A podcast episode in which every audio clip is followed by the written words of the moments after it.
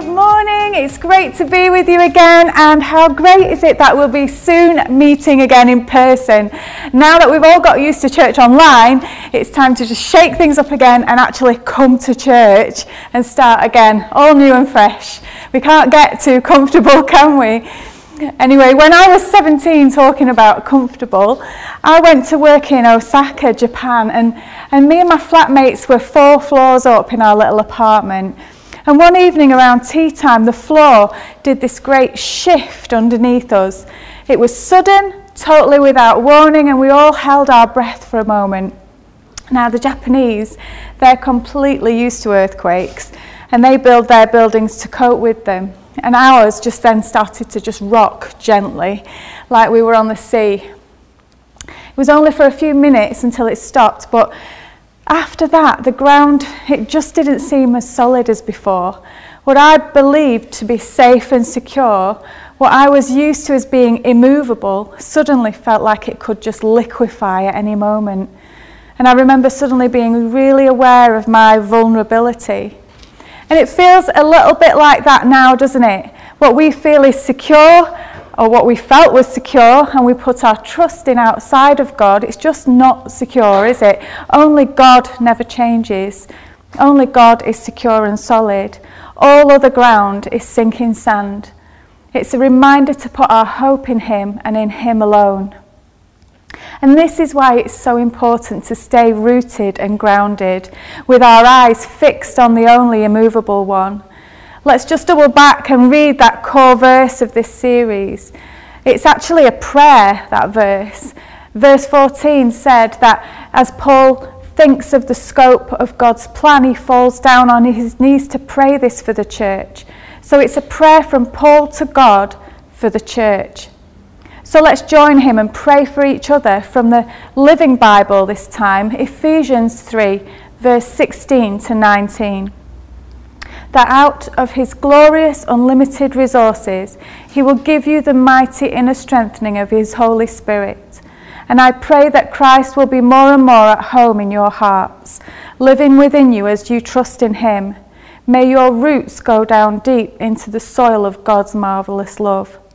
And may you be able to feel and understand, as all God's children should, how long, how wide, how deep, and how high His love really is, and to experience this love for yourselves. Though it is so great that you will never see the end of it or fully know or understand it. And so at last you'll be filled up with God Himself. Amen to that. So for me, knowing the Word reminds me how I'm rooted in God's love. It's like home, the only secure, safe truth I'll ever know and I'm still discovering it. I've read and reread the Bible a few times now, but I'm convinced that God hides and reveals different parts of it to me each time. It never ceases to amaze me how I come across passages that speak to me differently, even after I've read them a few times. This is mostly to do with the two types of word in the Bible what we call the Rhema and the Logos. And the Logos is the written information we find in the Bible. The 31,173 verses and all the content within it. That's the Logos. It's the overview of God's plan for the human race. And we can't just pick and choose from it. It's just as powerful as Rhema, even though sometimes people don't see it that way.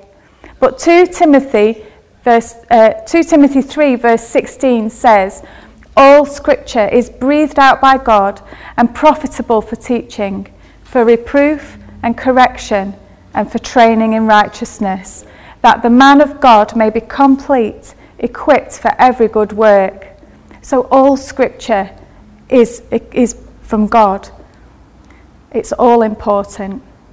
The Rhema, it's the word revealed to us the Bible by special revelation, the specific word to us as individuals. Those times when a verse comes to mind and reveals a deeper meaning to you, or when you're reading and a word or verse really stands out, that's Rhema.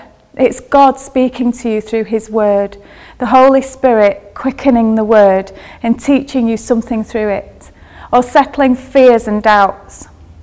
Romans 10, verse 17, explains it a little bit by saying, So faith comes by hearing, and hearing through the word of Christ.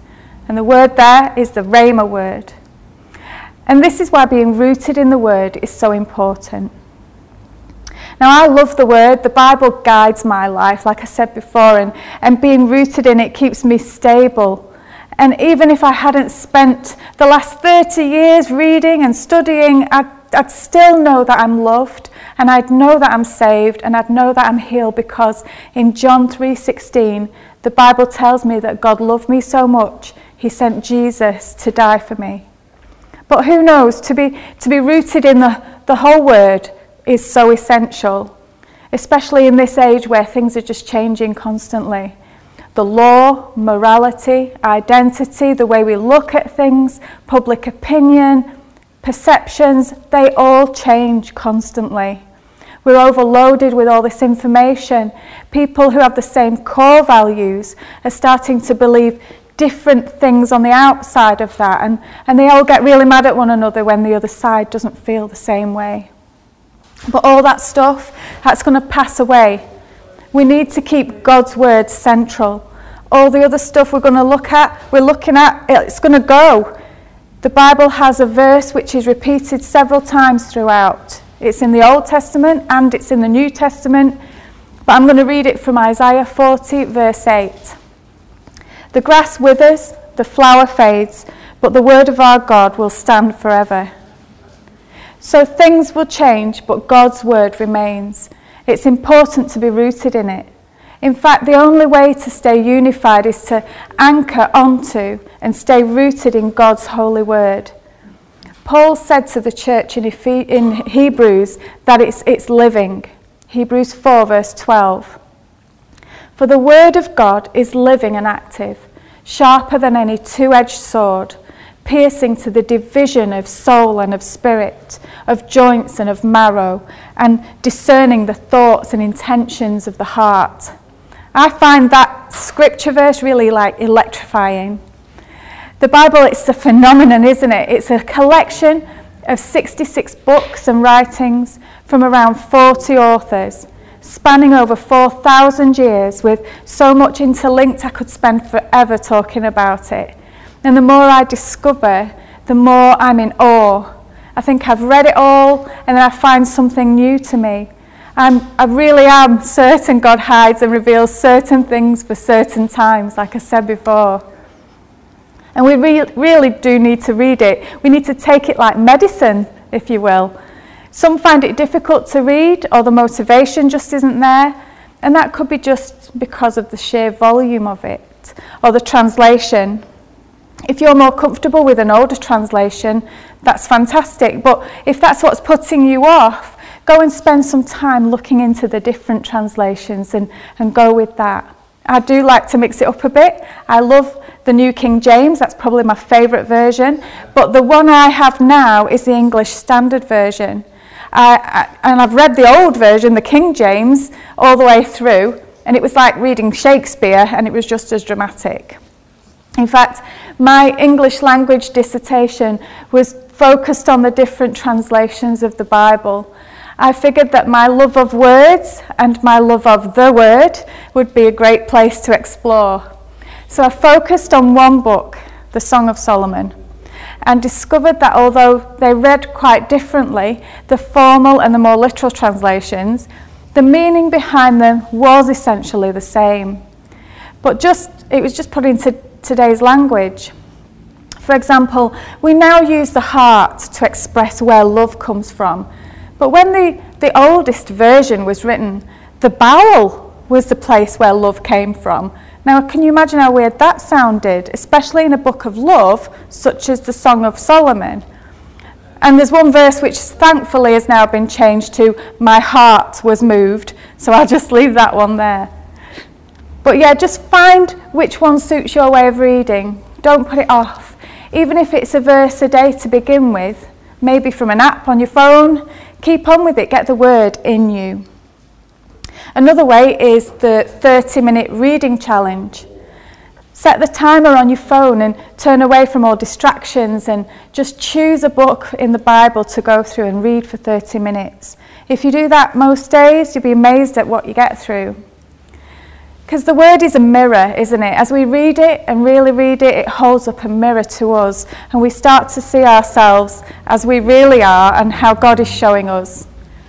And Colossians 3, verse 16 says, Let the word of Christ dwell in you richly, teaching and admonishing one another in all wisdom, singing psalms and hymns and spiritual songs, with thankfulness in your hearts to God. This verse has been echoing through my mind as I've prepared this message. It's out of His word that we can do all that He's planned for us to do in wisdom. We might know something of His plans for us, but with no wisdom, we can sidestep God without having His word guide us and find, and then we find frustration. There are fa- vital functions of the living word of God. Firstly, when God speaks, he brings light. Psalm 119 says that His word is a light and a lamp to us, but further on in the same psalm, in verse 130, says this The unfolding of your word gives light, it imparts understanding to the simple. Secondly, God's word is like food to us, it nourishes us. It nourishes us. Jesus said in Matthew 4, verse 4, it is written, Man shall not live by bread alone, but by every word that comes from the mouth of God. So, just as we need light to, to live and we need food to live, you know, we should follow that same pattern with the Word of God. And number three, God's word, God's word is like water. It soaks into the soil and softens the ground. It's the water of life. Isaiah 55 10 to 11 says, For as the rain and the snow come down from heaven and do not return there but water the earth, making it bring forth and sprout, giving seed to the sower and bread to the eater, so shall my word be that goes out from my mouth. It shall not return to me empty, but it shall accomplish that which I purpose, and shall succeed in the thing for which I sent it. And this comes with a promise to accomplish what God gave us His word for. Reading the Bible, it's never a wasted exercise. It waters us that we may bear fruit. Water is also cleansing. Ephesians 5 26 to 27 talks about the cleansing of the church, cleansing by the water of the word, a clean and spotless bride. And fourthly, God's word also equips us for every good work in order to function well, we need to be continually learning and growing. And through that growth, we can begin to function. 2 Timothy 3:16 verse 17 I've already read it so I'll read it again all scripture is God breathed and is useful for teaching rebuking correcting and training in righteousness so that the servant of God may be thoroughly equipped for every good work and fifthly God's word edifies it builds us up. We fall short. We are always going to fall short. But God's word brings us back and builds us back up again, both personally and corporately. Psalm 119, verse 9 says this How can a young person stay on the path of purity? By living according to your word. In Acts 20, verse 32, Paul says to the church in Ephesus, and now I commend you to God and to the word of his grace, which is able to build you up and to give you the inheritance among all those who are sanctified. We're built together as we allow his word to dwell in us. As we're rooted in it, we join together with others and become of one heart and mind. And finally, and most importantly, Jesus dwells in us in his word. John 1, verse 1 tells us this clearly. In the beginning was the Word, and the Word was with God, and the Word was God. He is the Word who became flesh. As we get to know Him more and more through His Word, and His Word dwells in us, as we are rooted in it, He creates us to be more like Him. Paul tells us in Romans 12, verse 2 Do not be conformed to this world, but be transformed by the renewal of your mind that by testing you may discern what is the will of God, what is good and acceptable and perfect. How do we renew our minds? By reading and allowing the Word of God to dwell in us richly.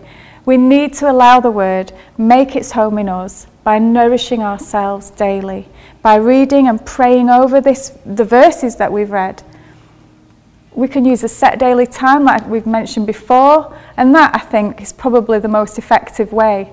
It's all too easy to leave it out if, if it's not done at a set time or in a set way. Go through books in the Bible. Don't just simply pick random verses. A daily verse is a great start, but understanding what the people in the Bible went through, how God responded to prayers, is an eye opener. How God speaks to us is an eye opener. We can sing the word.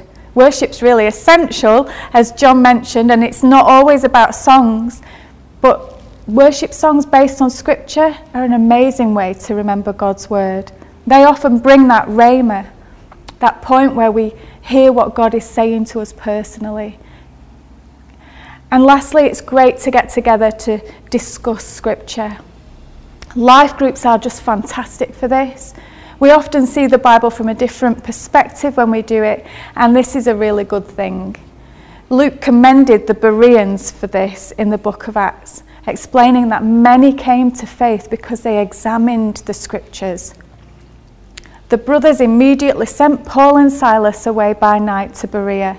And when they arrived, they went into the Jewish synagogue. Now, these Jews were more noble than those in Thessalonica. They received the word with all eagerness, examining the scriptures daily to see if these things were so. Many of them, therefore, believed, with not a few Greek women of high standing as well as men. How wonderful so let's pray. Father God, we thank you so much for the gift of your word. Lord, make us a home for your word. Help us, Holy Spirit, to focus that your word would dwell in us richly so that all of your word can operate in us to carry out your will. We ask this in the name of Jesus. Amen.